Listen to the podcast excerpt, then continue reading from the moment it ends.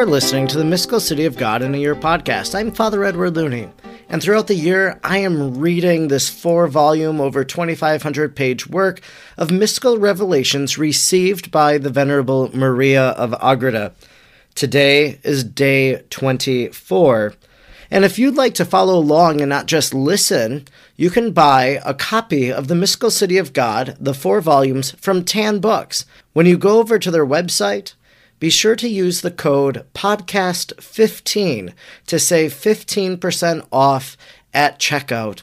And if you would like to discuss the Mystical City of God with others who are following along, you can join the Mystical City of God in a Year podcast group on Facebook. Today we continue with chapter 13, and we'll pick up where we left off yesterday at paragraph 184, and we'll read through 189. The holy archangel Gabriel appeared to St. Anne in human form, more resplendent than the sun, and said to her, Anne, servant of God, I am an angel sent from the council of the Most High, who in divine condescension looks upon the humble of the earth. Psalm 137 6. Good is incessant prayer and humble confidence. The Lord has heard thy petitions, for he is nigh to those who call upon him with living faith and hope, and who expect his salvation. Psalm 144:18. If he delays hearing their clamors and defers the fulfillment of their prayers, it is in order to dispose them to receive and to oblige himself to give much more than they ask and desire. Prayer and almsgiving open the treasures of the Lord, the omnipotent King, and incline him to be lavish in mercy toward those who ask. Tobit 11:8. Thou and Joachim have prayed for the fruit of benediction, and the Most High has so resolved to give you holy and wonderful fruit, and by it he will enrich you with heavenly gifts, granting you much more than you have asked. For having humiliated yourselves in prayer, the Lord wishes to magnify himself in conceding your petitions, because those who in humble confidence pray to him without belittling his infinite power are most agreeable to the Lord. Persevere in prayer and ask without ceasing for the redemption of the human race in order to constrain the Most High. Moses, by unceasing prayer, brought victory to the people. Exodus 17:11. Esther, by prayer, obtained liberation from the death sentence. Esther 4:11. Judith, by the same means, was filled with fortitude to execute a most arduous task for the salvation of Israel. She fulfilled it, though a weak and frail woman. Judith 9:11. David came forth victorious in his combat with the giant because he prayed invoking the name of the Lord. 1 Kings 17:45, 3 Kings 18:36. Elias drew fire from heaven by his sacrifice, and by his prayer opened and closed the heavens. The humility, faith, and the alms of Joachim and of thyself have come before the throne of the Most High, and now he sends me, his angel, in order to give thee news full of joy for thy heart. His Majesty wishes that thou be most fortunate and blessed. He chooses thee to be the mother of her who is to conceive and bring forth the only begotten of the Father. Thou shalt bring forth a daughter, who by divine position shall be called Mary. She shall be blessed among women and full of the Holy Ghost. She shall be the cloud that shall drop the dew of heaven, and for the refreshment of mortals. 3 Kings 18:44 and in her shall be fulfilled the prophecies of thy ancestors. She shall be the portal of life and salvation for the sons of Adam. Know also that I have announced to Joachim that he shall have a daughter, who shall be blessed and fortunate. But the full knowledge of the mystery is not given him by the Lord, for he does not know that she is to be the mother of the Messiah. Therefore thou must guard this secret, and go now to the temple to give thanks to the Most High, for having been so highly favored by his powerful right hand. In the golden gate thou shalt meet Joachim, where thou wilt confer with him about this tiding. Thou art the one who art especially blessed of the Lord, and whom he wishes to visit and enrich with more singular blessings. In solitude he will speak to thy heart, and there give a beginning to the law of grace, since in thy womb he will give being to her, who is to vest the immortal with mortal flesh and human form, and this humanity, united with the Word, will be written, as with his own blood, the true law of mercy. In order that the humble heart of the holy Anne might not faint away with admiration and joy at these tidings of the holy angel, she was strengthened by the Holy Spirit, and thus she heard it and received it with the magnanimity and incomparable joy. Immediately arising, she hastened to the temple of Jerusalem, and there found Saint Joachim, as the angel had foretold to them both. Together they gave thanks to the Almighty for this wonderful blessing, and offered special gifts and sacrifices. They were enlightened anew by the grace of the Holy Spirit, and full of divine consolation, they returned to their home. Joyfully they conversed about the favors which they had received from the Almighty, especially concerning each one's message of the Archangel Gabriel, whereby, on behalf of the Lord, they had been promised a daughter who should be most blessed and fortunate. On this occasion, they also told each other how the same angel before their espousal had commanded each to accept the other, in order that together they might serve God according to his divine will. This secret they had kept from each other for twenty years without communicating it, until the same angel had promised them the issue of such a daughter. Anew they made the vow to offer her to the temple, and that each year on this day they would come to the temple to offer special gifts, spend the day in praise of thanksgiving, and give many alms. This vow they fulfilled to the end of their lives, spending this day in great praise and exaltation of the Most High. The prudent matron Anne never disclosed the secret that her daughter was to be the mother of the Messiah, either to Joachim or to any other creature. Nor did that holy parent in the course of his life know any more than that she was to be a grand and a mysterious woman. However, in the last moments of his life, the Almighty made the secret known to him, as I will relate in its place. Although great revelations have been made to me concerning the virtues and the holiness of the two parents of the Queen of Heaven, I shall not dilate upon them, which all the faithful must presuppose. I shall rather hasten to the main point. After the first conception of the body, which was to be that of the Mother of Grace, and before creating her most holy soul, God granted a singular favor to St. Anne. She had an intellectual and most exalted vision, or appearance of His Majesty, in which, having communicated to her great enlightenment the gifts of grace, he disposed her and forestalled her with the blessings of his sweetness. Psalm 24. Entirely purifying her, he spiritualized the inferior part of her body and elevated her soul and spirit to such a degree that thenceforward she never attended to any human affair which could impede her union with God in all the affections of her mind and will, and she never lost sight of him.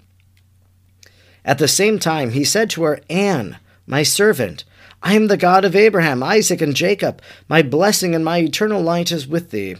I have created man in order to raise him from the dust and to make him the inheritor of my glory and participator of my divinity. I also showered my gifts upon him and placed him in a position and state of high perfection. But he listened to the serpent and lost all. Out of the goodness and in fulfillment of the promises made through my holy prophets, I wish to forget his ingratitude and to repair the damage by sending my only begotten as their Redeemer. The heavens are closed, the ancient patriarchs are detained, deprived of the sight of my face and of eternal life promised to them. The inclination of my bounteousness is as it were strained, in not communicating itself to the human race. Now at this time do I wish to show mercy, giving them the person of the eternal Word to become man to be born of a woman who shall be mother and virgin, immaculate, pure, blessed, and holy above all creatures. Of her, my chosen and only one, I make thee mother. Canticle 6 8. I cannot easily explain the effect of these words in the upright heart of Holy Anne, she being the first of those born of men to whom was revealed the mystery of her most holy daughter who was to be the Mother of God and chosen for the greatest sacrament of the divine omnipotence. It was befitting that she should know of this mystery, and properly estimate the treasure which she was to possess, and to which she was to give birth and existence. She heard with profound humility the voice of the Most High with a submissive heart. She answered, Lord God, eternal. It is in the essence of thy immense bounty and the work of thy powerful arm to raise from the dust those that are poor and despised. Psalm 112 7. I acknowledge myself, O Lord, a creature unworthy of such mercies and benefits. What shall this lowly worm do in thy presence? Thy own being and thy own magnificence alone can I offer in thanksgiving, and my soul and all its faculties in sacrifice. Use me, O Lord, according to thy will, since to it I resign myself entirely. I wish to be as completely thy own as such a favor requires. But what shall I do, who am not worthy to be the slave of her who is to be the mother of the only begotten and my daughter? This I know and shall confess always, that I am a poor creature. But at the feet of thy greatness I await the course of thy mercy, who art a kind Father, and the all powerful God. Make me, O Lord, worthy in the eyes of the dignity thou bestowest upon me. During this vision, St. Anne was wrapped in a marvelous ecstasy, in which she was favored with the highest understanding of the laws of nature, and of the written and the evangelical precepts. She was instructed as to how the divine nature and the eternal Word was to unite itself to our own, how this most holy humanity was to be elevated to the being of God, and she understood many other mysteries, which were to be fulfilled in the incarnation of the divine Word.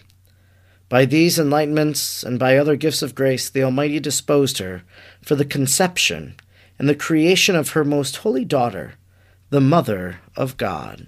This concludes our reading today from the mystical city of God.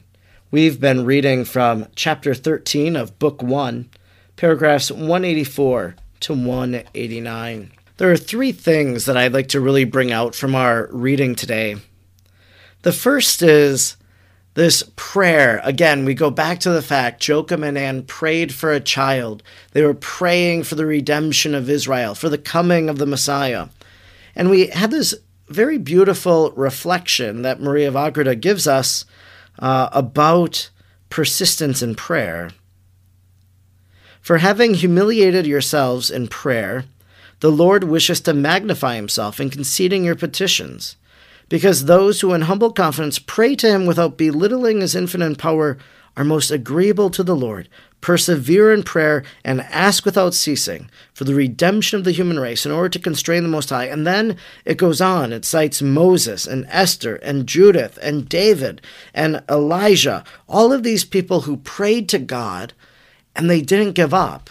They continued to pray day after day for whatever intention it was. And maybe right now you are praying for some particular petition and you pray every day for it. One of the most popular ones parents or grandparents praying for the conversion of their children or grandchildren, that they come back to church, that they practice the faith. Well, that's the prayer of St. Monica, who perseveres and prays for Augustine over and over and over again.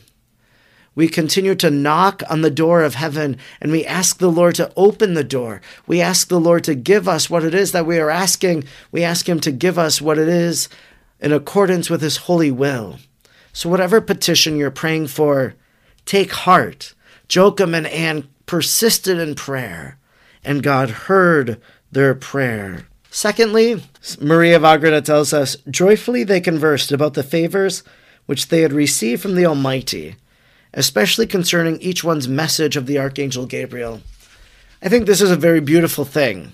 Joachim and Anne, husband and wife, they are talking about what's going on in their interior life. They're sharing the fruits of their spiritual lives with one another. I'll never tire telling the story of this couple that I know that they pray Lectio Divina together. They open up the Bible, they reflect on a scripture passage together, they sit in silence and really pray with that and reflect on what God is trying to say to them. And after they have that moment of reflection for like three to five minutes, let's say, then they talk about it. And they shared with me that when they do that, sometimes they talk about things they never would have imagined that they would have talked about. So, in your life, I hope if you're a husband or a wife, that you can speak to your wife or your husband about the spiritual things going on in your life. That together you're growing in holiness and that you're having these holy conversations. Be inspired by this holy conversation of Joachim and Anne.